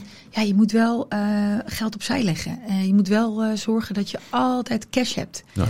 Ehm, ook wel investeren, maar zeker ook geld op de bank. En dat is onze redding geweest. Ja. Want daardoor hebben wij twee jaar kunnen overleven. Ja. Honderden duizenden euro's eh, eigen geld Ja. Gestopt in, in, in het bedrijf. Ja. Eh, je hebt natuurlijk wel regelingen en dat is fantastisch. Maar dat is peanuts Mhm. van wat je eigenlijk allemaal moet... En als je me- medewerkers wil behouden ook... Mhm. Ja, zoveel geld betaald. Ja, ja, ja, ja. En gewoon om overeind te blijven. En gelukkig waren we gewoon super gezond. ja. Want Gelukkig. wat voor een, ehm, contracten heb je met, eh, met klanten? Is dat zo dat zij op, ja, op het moment dat er zoiets gebeurt, ehm, ja, geen dienst meer afnemen, dus ook niet betalen? Ja, nou ja, wij hebben echt ehm, contracten. Vond ik altijd vanaf moment één altijd zo'n heel zwaar iets. We hebben Mhm. echt partnerships. Mhm. En eh, zo heb ik er altijd ingestaan. Dus, dus, dus nog steeds in. Ehm, we zijn echt partners voor elkaar. En bijvoorbeeld, nou ja, ehm, ehm, we werken al eh 18 jaar nu bijvoorbeeld met Laplace landelijk. Dat doen we 18 jaar. Dit is echt een partner van ons. Maar ook in de horeca, of in de corona. Ja, zij zaten ook in de shit. Ja. Tuurlijk, het, hè, ze hebben, ze, het zat, zat wel een heel groot bedrijf achter. Mhm. Maar al met al eh, hadden we allemaal hetzelfde probleem. En als ik dan ging pushen van nee, maar je moet me betalen. Ja. Ja, dan zaten we nu niet meer om de tafel met elkaar en werkten we nu niet meer samen. En eigenlijk alle klanten die we toen hadden, die zijn allemaal gewoon weer bij ons teruggekomen. Omdat Ja. puur, ehm, ja, je komt eruit, weet je, met elkaar. Je, Ja. je, je sluit een compromis eh, eh, af en, en zo werk je samen. Ja, ja, ja. Ja, je hebt nu 150 eh, mensen in dienst, geef je net aan. Ehm, hoe heb je al die mensen tijdens de corona, tenminste, je, ik denk dat je toen iets minder mensen in dienst had. Ja, ja, ja. Hoeveel had je toen in nou, we hebben er echt wel heel veel eh, toen eruit. eh, ik denk dat we toen op de helft zaten, joh. Mhm. Oké, dus je had toen Ja. 75 mensen in dienst. Inmiddels groei je weer door naar 150. Maar hoe heb je die 75 mensen binnenboord eh, gehouden? Wat hebben jullie toen gedaan in die periode? Nou ja, wat wij toen hebben gedaan, in eerste instantie wisten we natuurlijk niet dat we twee jaar in lockdown zouden Ja. zitten. Dus we dachten van, nou, het is even tijdelijk. Toen zijn we allemaal extra werk gaan doen. En, eh, ehm, en op een gegeven moment, ja, wa- was dat ook weer, eh, eh, stopte dat ook weer. En dan verzin je weer wat. Oh ja, het kantoor moet verbouwd worden. Hè? Dus dan handige jongens, die zet je dan bij het kantoor. Zo ben je constant doorgegaan. Ja, en uiteindelijk zaten ze gewoon op de bank. En ik kon je daar niks meer mee. Maar ik ben in de coronatijd ben ik ehm, hele gave uitdaging aangegaan. Heb ik een eh eh, failliete timmerfabriek, tenminste de boedel heb ik gekocht. Oké. En heb ik een timmerfabriek gestart. Oké. En eh, veel schoonmakers toen heb ik ook gewoon in een timmerfabriek gezet. Oh. Oh, kijk eens. En eh, we hebben er nu, eh, ik denk, eh 16, 17 timmermannen Mhm. daar rondlopen. Waarvan drie schoonmakers. Die Die zijn echt, omgeschoold. die zijn omgeschoold. Ja, Leuk. oh, mooi. Die hadden echt een bepaalde, nou, ongelooflijk. Die konden eh, tekening lezen. Die, kon- die konden dingen doen die zij zelf niet eens wisten dat ze dat konden. Ja. Ja, Oh. dus, ehm, Dus is de, is de droom om eh, timmerbedrijf op te zetten toch nog stiekem uitgekomen? ja, nou ja, het was niet een droom. Ja, Oh, klusjes. een Ja, ja, nou, dat heeft ook wel weer ja, met elkaar te maken. Ja, ja, ja, Ik haal die twee zaken door. Ja. elkaar, Want, maar wat, wel eh, wat, doet, eh, wat doet het timmerbedrijf? Eh, wat is een timmerbedrijf? Ja, nou ja, het is echt een eh, fabriek, eh, fabriekshal, eh, waar we eh, machines hebben, maar waar we dus ehm uh, houtskeletbouw, woningen maken. Dus we maken echt woningen van hout. Eh, dus het skelet van een woning. En dat is natuurlijk helemaal nu in deze tijd helemaal hot, hè? duurzaam. Want dat is eh, ten opzichte van... eh, wat, wat zal, wat, waar is het anders van gemaakt? beton. Beton, ja. Ja, of eh, traditioneel bouwen. Hè? Ja. Eh, dus, en wij maken dat van hout. En, ehm, en dus het is niet een houten woning, maar het is gewoon een houtskelet. En daaromheen wordt dan bijvoorbeeld gestuukt of, of Ja, ja, ja. stenen. Ook op die manier. Dus je kan van buitenaf niet zien dat een Nee, woning precies. een houtskeletbouw is. En waarom is, eh, is dat dan duurzaam?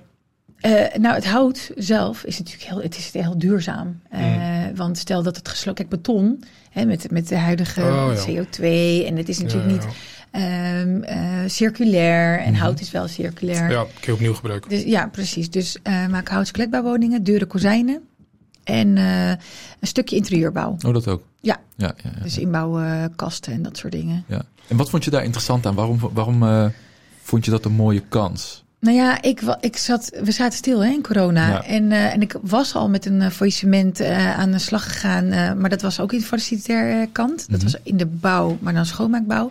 Dat is uiteindelijk niet doorgegaan. En toen werd ik door de curator even... ehm, ehm, nou ja, ik kreeg eigenlijk een seintje van iemand van... Nou, je moet even kijken, eh, want er is een, eh, een aannemersbedrijf failliet gegaan. Mhm. Misschien wel leuk. Oh ja. En inderdaad, eh, t- terugdenkend misschien aan die, aan die klusjesbedrijf. Eh, en toen ben ik gaan zoeken en toen kwam ik erachter dat ze eigenlijk een timmerfabriek waren. Ja. En deed een stukje aannemersbedrijf erbij. Ehm, ik heb research gedaan, al kan je niet heel veel doen. Want als een bedrijf failliet gaat, krijg je één A4'tje en that's it. Oh ja. je, kan, je krijgt dus niet de cijfers en alles. Ja. En de lijken in de muur krijg je ook niet. eh, nee, vind dat je ook. niet. vind ik kast Eh, bedoel ik. Nee, klopt. Ik ben wel op zoek gegaan via LinkedIn naar de vorige eigenaren. Nou, die heb ik contact. Ik ben nou mee om tafel gegaan. Eh, we hebben heel leuk met elkaar gesproken. En ehm, ehm, ik heb alle boedel gekocht, dus alle machines, alles. Eh, we moesten uit het pand, een pand gevonden. Alles opgezet. Het duurde echt drie maanden. Dat is Ja. echt ongelooflijk. Dat Ja. is een eh, hele happening.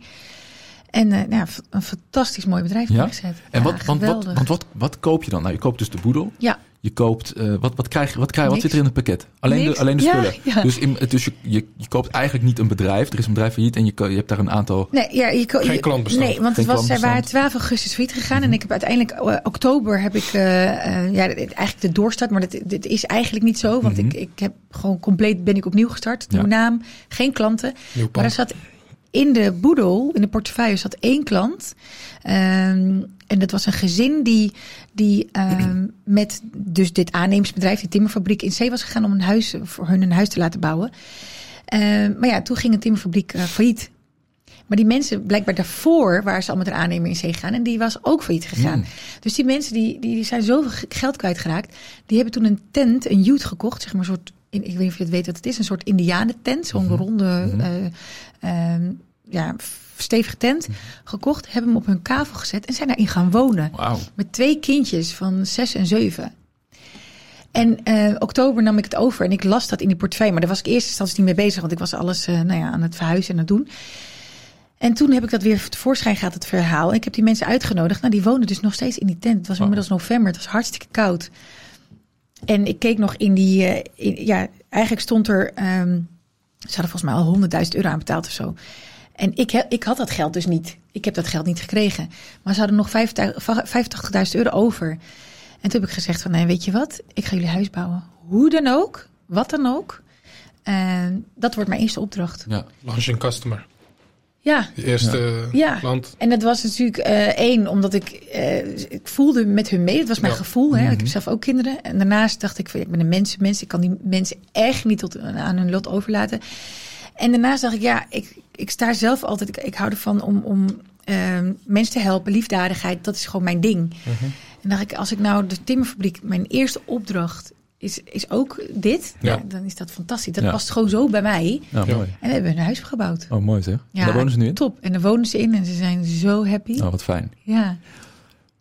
Maar, maar je, je koopt dus eigenlijk een, eh, een, een boedel, maar dus de, dat wat er omheen zit, dus de marketing en de, de, het klantenbestand, dat is er niet. Dus dat Nee. moet je eigenlijk gaan Ja. van, van nul opzetten. Ja, helemaal Ja? van nul opgezet. Daar ben je nu mee bezig? Of dat, daar... Ehm, gelukkig gaat het ons wel eh, wat makkelijker af. We zitten tot zeker oktober vol. Oké. Ehm, en dat heeft te maken met ehm, kwaliteit dat we leveren. Mhm. Ik ben natuurlijk ook zichtbaar. Ik ben, ja, ik ben, niet- Mhm. ik ben wat zichtbaar, dus mensen weten me ook te vinden. Mhm. Ehm, ja, en, en het, het is hot, hè? Hot item. Ja. Duurzaam hout is hot. Op het juiste moment ingestapt. Ja, en ik zit natuurlijk in Almere, Flevoland, wordt veel gebouwd. Ja, Dus dat is, eh, Mooi dat is voor fantastisch. Ja. ja. ja. Gaan we daar straks verder op in. Alle Ja. bedrijven waar je nu mee bezig bent. Een eh, vast onderdeel van eh, deze podcast is de snelle rubriek. We stellen een aantal eh, vragen waar je kort antwoord op mag geven. En dan eh, gaan we op een van die vragen terugkomen. Ik eh, zal starten met de eerste vraag uit de snelle rubriek. Eh, in welk ander land zou je willen ondernemen? Marokko. Zeker weten. Oké. En met welke ondernemer zou je graag een kop koffie willen drinken? Eh, ondernemer, ja. Of, ik zou, of, of, eh, ja, ik zou met Oprah Winfrey wel een kopje koffie Nou, willen. dat is zeker een ondernemer. toch? ja, ja, ja, ja, zeker, zeker. Ja. Maar ja, met haar. Oké. En eh, welke andere, in, andere industrie zou je op dit moment aan willen pakken? Net zoals ja, de schoonmaakindustrie eh, aangepakt hebt. Maar we hebben die vraag eigenlijk eh, al gesteld. Ja, ik zou in het de klus, bouwwereld wat meer bedrijf. willen uitbreiden. Ja. Ja. Oké. En waarom eh, ondernemen in Marokko? Nou ja, eh, sowieso, ik hou zoveel van Marokko. Dat is één. Ehm, ik ben daar regelmatig, zeker drie, vier keer per jaar. Mhm. Ehm, ik ben wel, ik onderneem enigszins wel in Marokko, ehm, maar meer in het vastgoed, Mhm. dus niet eh, eh, business. Ben wel mee bezig. Dus ik ben wel eh, iets leuks aan het opzetten in Marokko. Mhm. Ehm, maar Kun je al een primeurtje delen hier in de Van Niets naar Iets podcast? Ehm, ja, nee, nog niet. Oh. Nee, nee, nee, want dan ga ik Bijna. nog eh, zelf Bijna. bekendmaken. Misschien leuk voor Ja. een deel 2 ergens Ja. over een paar jaar. Ehm, maar ik zou meer daar willen doen, omdat ik denk dat Marokko zoveel potentie heeft. Ja. Niet normaal. En vooral waar ik vandaan kom, uit het noorden, Nador, Ja, dat is zo upcoming nu. Zeker. En ik denk dat daar zoveel mogelijkheden liggen. En wat bedoel je dan? Eh, in alle opzichten. Ehm, ehm, detail, horeca, eh, toerisme, ehm, industrie. Daar, Ja. daar is zoveel potentie. Maar het probleem daar is echt alleen dat je... Je hebt mensen nodig die de taal goed spreken. Ik spreek goed Berbers, eh, heel goed. Maar het Arabisch nog niet zo goed. Mhm. En je merkt ook wel... Het verandert wel hoor, maar het is toch nog een beetje een mannending. Mhm. ja. En, en dus ik heb nog wel steeds eh, die man naast me nodig. Mhm. En heb ik een fantastische man, mijn man, die dat echt wel goed kan en die dit ook wil. Ehm, maar ja, dan weet je, heb ik bepaalde keuzes die ik wil maken en hij staat er niet achter. Dus dan botst dat weer. Ja. Dus, ehm, maar ja, Marokko is wel echt wel een land waar ik eh, zeker potentie zie. Ja. Nog meer potentie. Ja, eh, in het algemeen eh, loopt Marokko en in bepaalde gebieden ook achter op, eh, op het westen. Dus dat, daar Ja. zijn gewoon enorm veel kansen. Ja, Als er kansen zijn in Dubai, dan zijn er zeker ook kansen in Marokko. ja. Zo zie En ik dat. Dubai staat trouwens op nummer twee. Oh, kijk. Oké, Ja. Ja. Ja. elke dag goed weer. Hey, en een kopje koffie Ja. met eh, Oprah. Dat wilde ik ook vragen inderdaad. Waarom? Ja, zij heeft mij altijd als... eh, op het moment dat ik ehm, eh, op tv Oprah zag... Mhm. dat was een van de vrouwen die mij fascineerde. Want het was een donkere vrouw. Die dus blijkbaar eh, van niets Ja. iets was Heeft geworden. Ja. Ja. Ik kende geen andere donkere vrouw. Eh, en ja, dat vond ik altijd zo fascinerend. Ja. Dat, dat, is, dat is ja, me altijd bijgebleven. En ehm laatste jaar heb ik, omdat zij niet meer op tv is, tenminste, ik volg haar niet zo meer af en toe. Maar ehm, ja, voor als kind was zij mijn voorbeeld. Ja, ja, ja, ja. Ja, ja ik, weet, ik weet eigenlijk ook niet echt wat ze tegenwoordig doet. Vast, eh vast, vast Rentenieren, nog denk steeds ik. een heleboel. Ja. Maar, die heeft inderdaad ook een bizar verhaal. En Ja. ook van... eh, ja, En een van de eerste vrouwelijke miljardairs, hè? niet normaal. Ja. Met eh multiculturele achtergrond. ja, maar zij heeft het echt van, van helemaal eh, onderaan. En, Ja. en in die mediawereld, hè? ja. Dat is gewoon zo'n aparte Ja, wereld. precies. Ja. En ook in een, in een Amerika waar, waar zwart zijn echt gewoon nog een, Exact. echt een probleem In is. haar tijd, ja. Ja. Exact. Zeker. En dan heb je, je hebt natuurlijk nu veel meer kleuren die in één keer van, van miljardairs, want je hebt het over eh, bijvoorbeeld Kylie Jenner of zo. Maar dat, die is een ander mensen boeien mij helemaal Dat niet, een want die, die hebben geen, ja, ja, Nee, ja. die zijn niet met kwaliteiten begonnen. Maar Nee. Oprah heeft zich echt ja, van, van in een wereld eh, omhoog gevochten. Nou, echt uh, Die heeft net als jij eh, met die map onder haar armen, Ja. heeft ze de eerste klant ja, bij wijze van eh, is Ja. ze afgegaan. En eh, bij een Kylie Jenner, ja, die zit natuurlijk toch wel in een soort van Ja, omgeving waarin je al heel veel volgers hebt. precies. Omdat je een bekende familie hebt. Dan Ja. is het net even wat makkelijker om een product doorheen te pushen. Klopt. En voorbeelden van mij zijn sowieso eh, mensen met een, een, een, een algetone achtergrond. Mhm. Want eh, ook in Nederland, er zijn trouwens heel veel ondernemers waar ik echt wel eh, bewondering voor heb. Mhm. Omdat wij allemaal, eh, vooral de tweede generatie, helemaal de eerste generatie, Mhm. maar de tweede generatie, ehm, met, met niks zijn gestart. Hè? Ehm, heel veel mensen, mijn leeftijd, noem ik even de Nederlandse mensen, Mhm. ehm, die zijn bijvoorbeeld net als een Kylie Jenner, die, die hadden natuurlijk al wel wat. Ja. Die zijn met oud, veel zijn met oud geld gestart. Mhm. ja. Wij hebben helemaal geen Of oud geld. begeleiding, hè? Niet Of alleen, begeleiding, niet alleen inderdaad. geld. Ja. Nee, maar ook, weet je, wij hebben dat natuurlijk helemaal niet. Is Ja. helemaal geen oud geld. Oh, je had geen eh, voorbeelden zoals je en in dit gesprek. Ja. Dus ik, ik heb trouwens heel veel bewondering voor heel veel mensen. Ik Ja. Want in één keer poppen allemaal maar met me op. Maar Ja, ja, ja. Ja. Nee, maar wat, wat denk je dat er eh, inderdaad dat er, dat er anders is bij ehm, nou, in, in de verhalen, de ondernemersverhalen of ook de ambities van ehm, mensen met een multiculturele achtergrond in Nederland? Welke, waar, waar hebben zij mee te maken? Waar misschien ehm eh, autochtone Nederlanders niet mee te maken hebben. Nee, Los ja, van, los van oud ja, geld. Nee, ja, maar zoveel. Eh, ik, ik ben in eh, november was ik genomineerd voor Global People Award, hè, Mhm. et- etnische ondernemer van het jaar. En Global, is dat dan een wereldwijd... eh, Global van? People Award. Nee, dat is omdat je. Zo heet het gewoon. Ja. Global People Award was ik eh, genomineerd. En eh, toen ik benaderd werd, dacht ik, ja, nee, joh, weet je, Flevolandse zaak is prima, want er is blank, blond, bleu, eh, hè, dan ben ik niet zomaar eh, Global People, dan ben ik weer zo'n algetoon die dan. eh, maar ik ben erover nagedacht. Ik dacht, maar wacht even, ik ga het wel doen. Ik ga daar staan op het podium, want ik ben een voorbeeld. Zoals ik voorbeelden zocht, Mhm. ben ik een voorbeeld. Want waar wij allemaal mee te maken hebben is, weet je, je naam alleen al. Mhm. Hoeveel mensen solliciteren alleen maar naar een stageplek hè? met hun naam? Die komen niet eens aan bod. Ja. Eh, je kleur, eh, je achtergrond. We komen uit twee culturen. Weet je, eh, thuis ben je in- was ik als kleinkind was ik echt letterlijk in Marokko. Mhm. Stapte ik buiten was ik gewoon in Nederland. En die, dat aanpassen, hè, Ja. ik werd bijna schizofreen van. Ja. Ehm, discriminatie, racisme. ehm, ja, achterstand op de arbeidsmarkt. eh, En, het, en natuurlijk dat, dat hele psychologische waar je net waar je het over en hebt. precies, exact. Wat, wat dus in jou gebeurt. Want, wat ik dus- zeg. want zelfs op het moment dus dat, dat die kans gewoon eigenlijk... Ja, als je, als je er sec naar kijkt, er ligt. Ja, maar dan Is denk er je toch nog van van, binnen ah, iets? het is dat vast niet voor mij. Weet Ja, je toch voor de MAVO. Ja, maar ook nu. Ik, zit, ik ben eh, commissaris eh, eh, bij Horizon Flevoland. Dat is een eh, eh, investeringsmaatschappij. Ehm, tussen hele lieve mannen overigens. Twee blanke eh, mannen Mhm. boven de 50. Mhm. Eh, ben bestuurslid bij Schoonmakend Nederland. Moet je nagaan.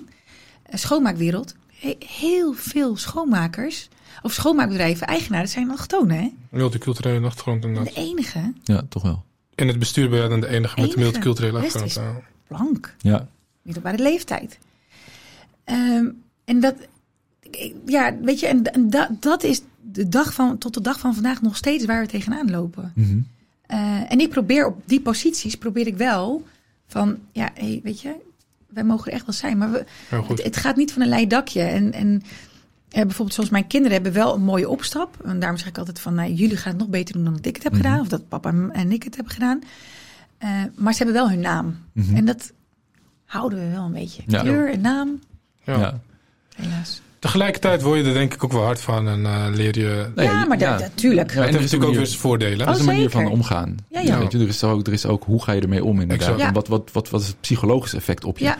En dat is eigenlijk ook iets waar ik naartoe wil. Want ehm, jij gaf al aan dat eh, jij komt uit een gezin waar, eh, waar, waar jullie het niet breed hadden.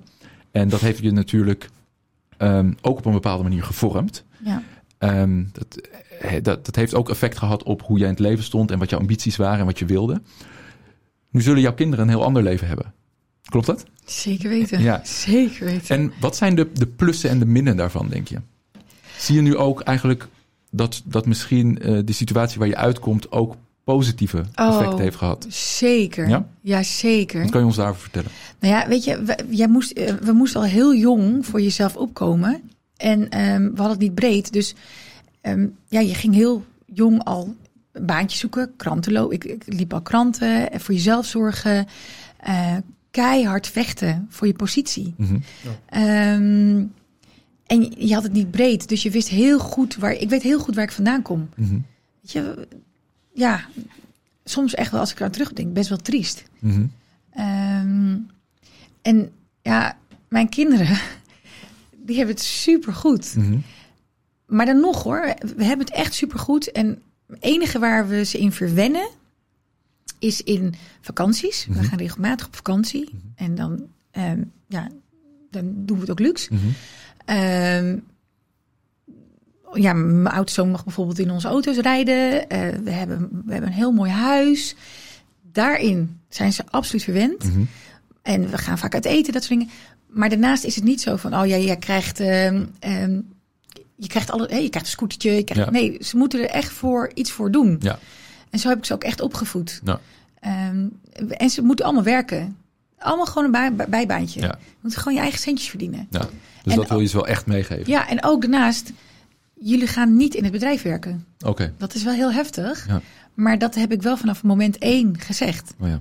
Ehm, omdat ik ze dat wilde meegeven van dat ze niet achterover gaan leunen. En ik, ah joh, krijg wel zo'n positie in het bedrijf. Nee, je gaat keihard je best doen op school.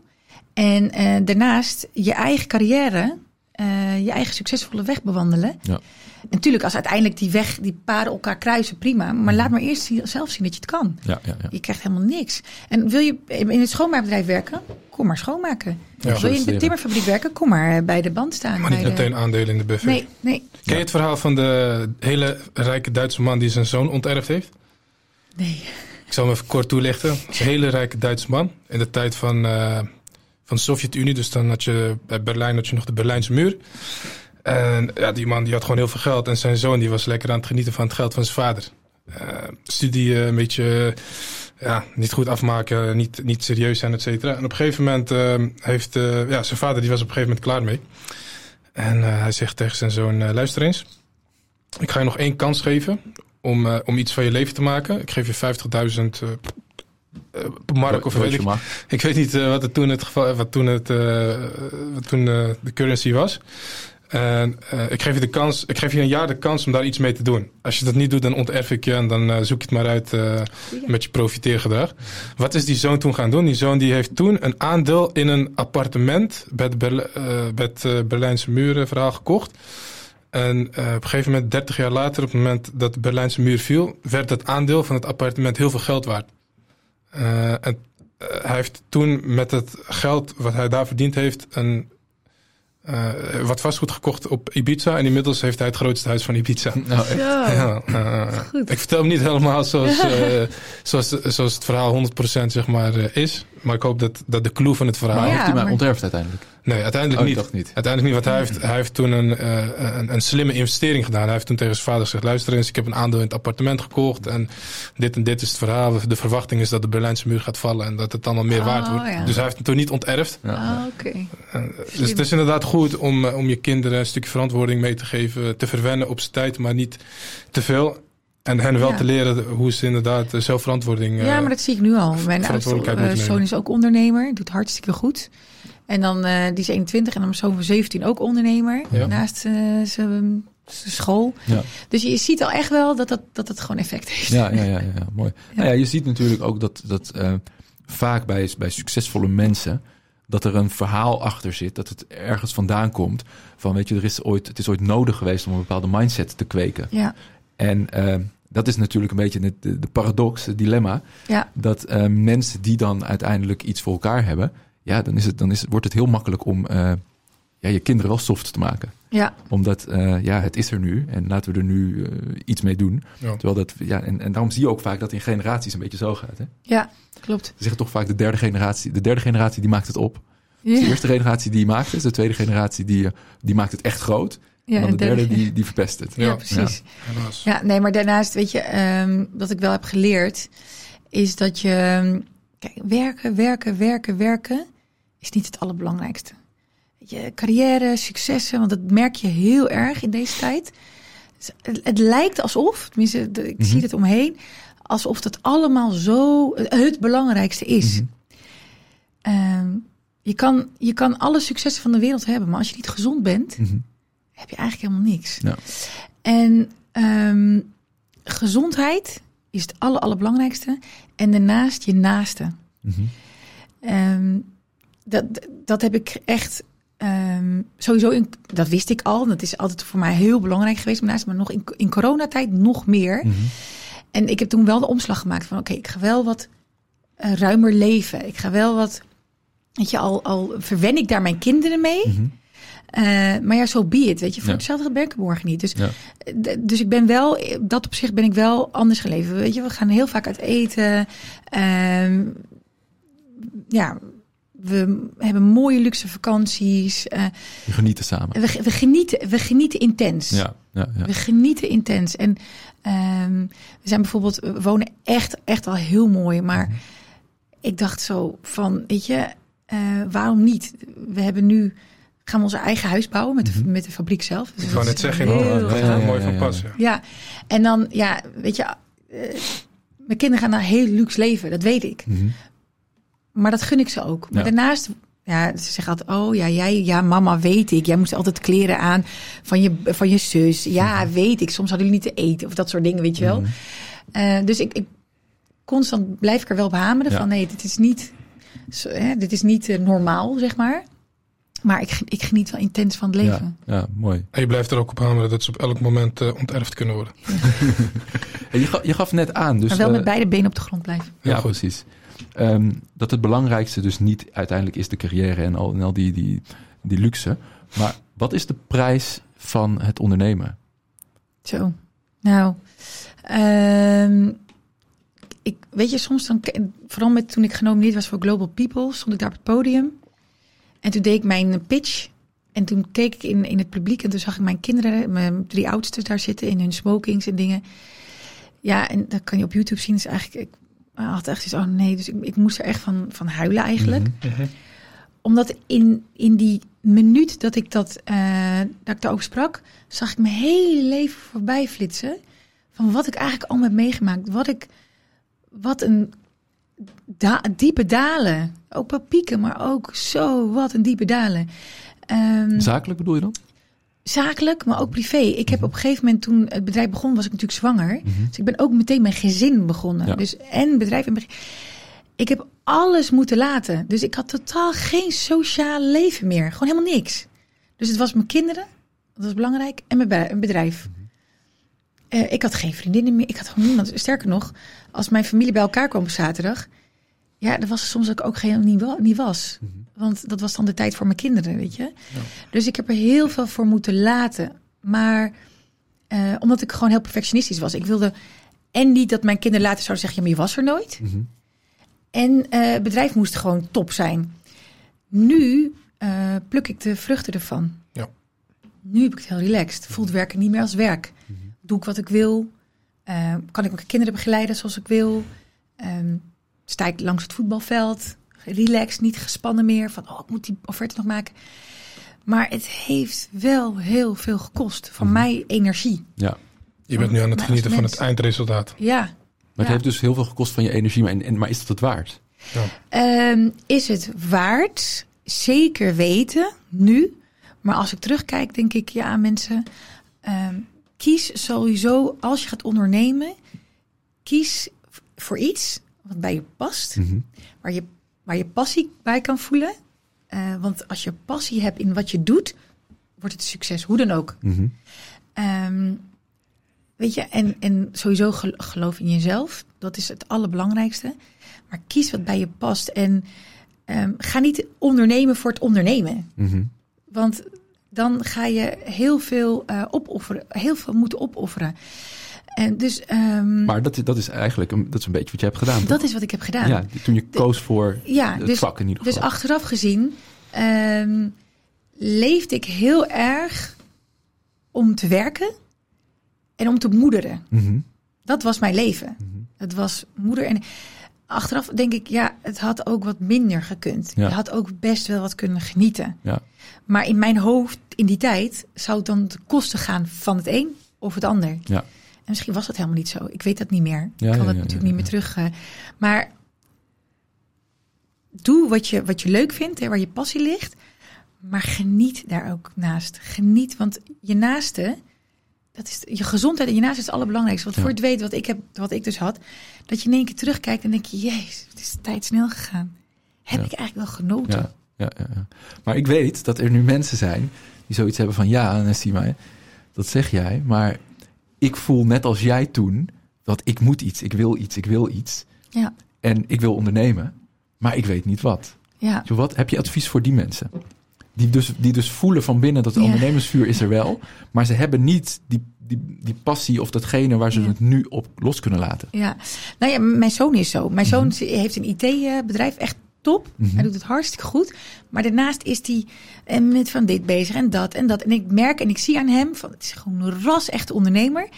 Maar hij heeft nog steeds niet wat hij nou echt daadwerkelijk in uit wil blinken. Ja, Maar ik geloof erin dat, ehm, weet je, als je inderdaad, ik, noem het eens AD, want ik ben nog steeds, ik ben nog steeds zo, hè. Ik heb nog steeds duizend en twintig ideeën in mijn hoofd. Mhm. Beetje AD, ADHD in mijn hoofd. Ehm, doe wa- wat je op dat moment denkt dat goed is. Maar als je voelt van het, het, het zuigt mijn energie uit mijn lichaam, het is niet oké, ik ga er onderdoor, is dat niet jouw ding. Mhm. Ga dan verder. Je bent ondernemer, dus uiteindelijk kom je wel tegen waar je in uit gaat blinken. Dat, omdat je ondernemer bent. ja, Dus je, die drive heb je. ja. Je komt, het, je komt er wel. Ja. Alleen ga ook een beetje op je gevoel af. Ga niet, eh, weet je wat ik zeg, eh, laat niet het leven half uit je gezogen worden. Doordat je nou puur wil ondernemen. ja, ja, ja. ja. Goed Mooi. advies. Heel goed advies, ja. Want ik denk dat dat zeker bij, bij onze, onze luisteraars een, een heel belangrijk element is. Weet je. Die, zijn, die zijn geïnteresseerd in het ondernemerschap, in het zaken doen, in het iets van, of iets van niets maken. Ja, Maar ze zijn, zitten vaak op een leeftijd of op een, in een levensfase waar ze nog zoeken van, ja, maar wat dan? ja, Ik voel het vuur, maar wat dan? Ik wil ergens naartoe, maar waar dan? ja, Dus ik denk dat dat een hele goede is, ja. Ja. Dus durf te, te, te zoeken en door te gaan en door te kijken. ja. En Ja. als je toch het gevoel hebt van nee, dit is niet helemaal mijn ding. En het, het, het vraagt te veel van me. Dan is dat het niet. Maar Ja. ga wel door. Ja. Ga wel door. En eh, ik gaf in de introductie al aan dat je op dit moment ook bezig bent met eh Lenovia Boutique en eh, Boutique Desk. Zijn dat meer de bedrijven die ontstaan zijn vanuit jouw passie? Ja, Lanovia Boutique is inderdaad een bruidswinkel. Mhm. Ehm, dat is gewoon heel simpel, omdat het kon. Ik, ik, er was een winkel te koop en ik dacht van... eh, Wanneer ben je daarmee begonnen? 2019, Oké. ja.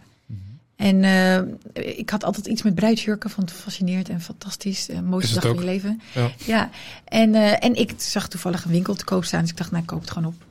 Oké. Oh, het was al een bruidswinkel. Het was een bruidswinkel Ah, en ik ja. eh, kocht de, ik, de boedel eigenlijk weer, want ik heb ja, het ja. zelf in mijn eigen pand eh, gezet. Maar Ja. En eh, Boutique Desk, dat is een flexwerkplek voor Ja. ambitieuze vrouwen.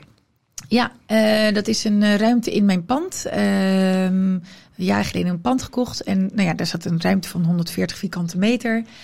Eh, heb ik ooit verhuurd. De huurder ging uit. En toen heb ik het heel lang gewoon zo gelaten. Ik, Ik ga daar iets mee doen, maar wat weet ik, wist ik niet.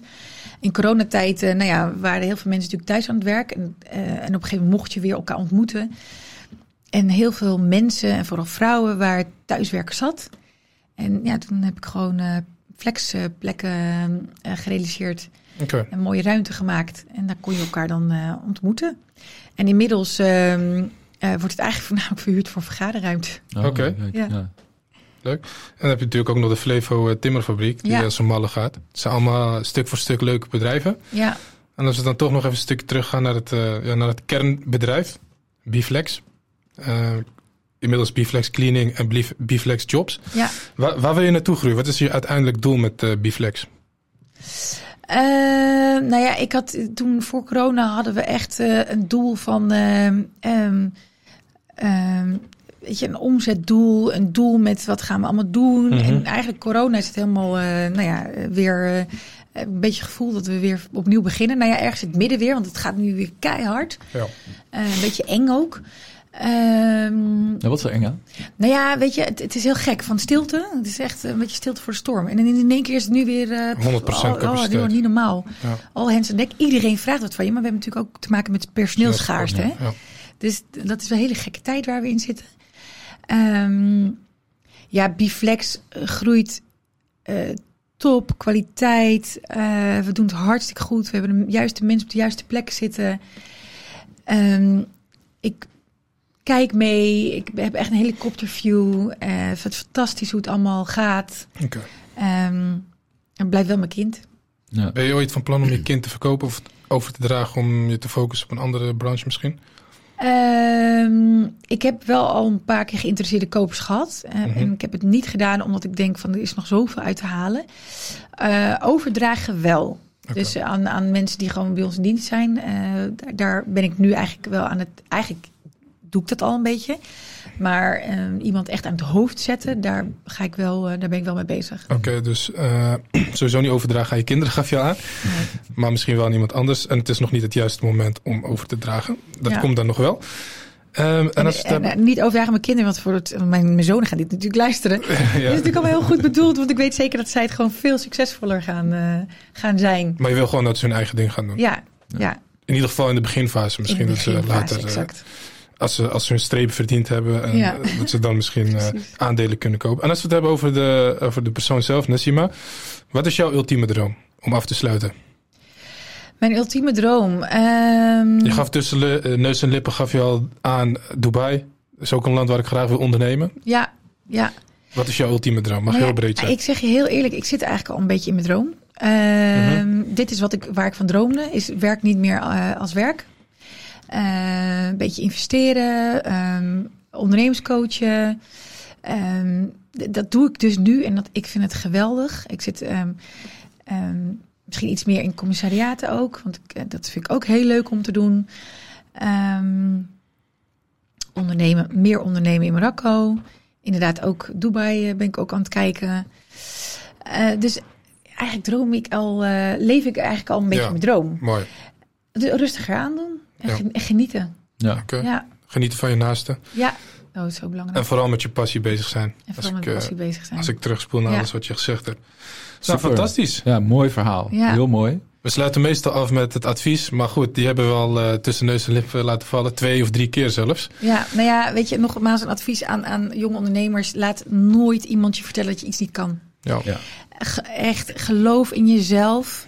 Ehm, dat, is, dat is echt het fundament van succes. Als je gelooft in jezelf, ik heb dat zelf ervaren, eh, laat je niks aanpraten, dan zul je successen bereiken en je doelen, doelen duidelijk, duidelijk voor ogen hebben. Ja. Als je je doelen duidelijk voor ogen hebt en je gelooft in jezelf, waar je ook vandaan komt, ga je het zo maken. ja. Dan is alles mogelijk. Dan is alles En af en toe komt er geluk eh, op het pad kijken. Dat is het lot. Het lot laat zich niet, niet sturen, zoals je ja, net zei. ja, Maar het begint allemaal bij jezelf door doelen te stellen, in jezelf te geloven en gewoon gaan. zeker weten. Fantastisch Fantastisch. advies. Mooie, mooie afsluiting. Mooi afsluiter. Mogen we jou eh, hartelijk bedanken, Nasima? Ja, graag gedaan. En voor de mensen die nog eh, op zoek zijn eh, naar eh, eh, een mooie constructie voor een nieuw huis, waar kunnen, kunnen mensen meer informatie vinden over de Flevo Timmerfabriek? Leventimmerfabriek.nl. Zit op Instagram, zitten we overal eigenlijk. Fantastisch. Zoek je nog een leuke baan, ben je ook van harte welkom. Die Flex Clinic, Flevo Timmerfabriek. Ja, of leuke eh, mensen. ben je op zoek naar een goed schoonmaakteam? Ja. En natuurlijk eh eh boutique desk, hè? Voor Ja, de, Zeker. Alleen vrouwen, hè? Alleen vrouwen. De ambitieuze Nou, vrouwen. vergaderen, vergaderen is ook van Oh ja, ja, ja, ja, ja, excuus. Ja, ja, ja. En waar, waar kunnen mensen daar wat meer informatie over vinden? Ook eh, boutiquedesk.nl, ook Oké. op Instagram, overal zitten we. Leuk. Ja. Helemaal goed. Nou, Super. We gaan je dankjewel voor je tijd. We gaan Ja, je nog dankjewel. Dankjewel, dankjewel. Jullie ook bedankt. Yes. Beste luisteraars.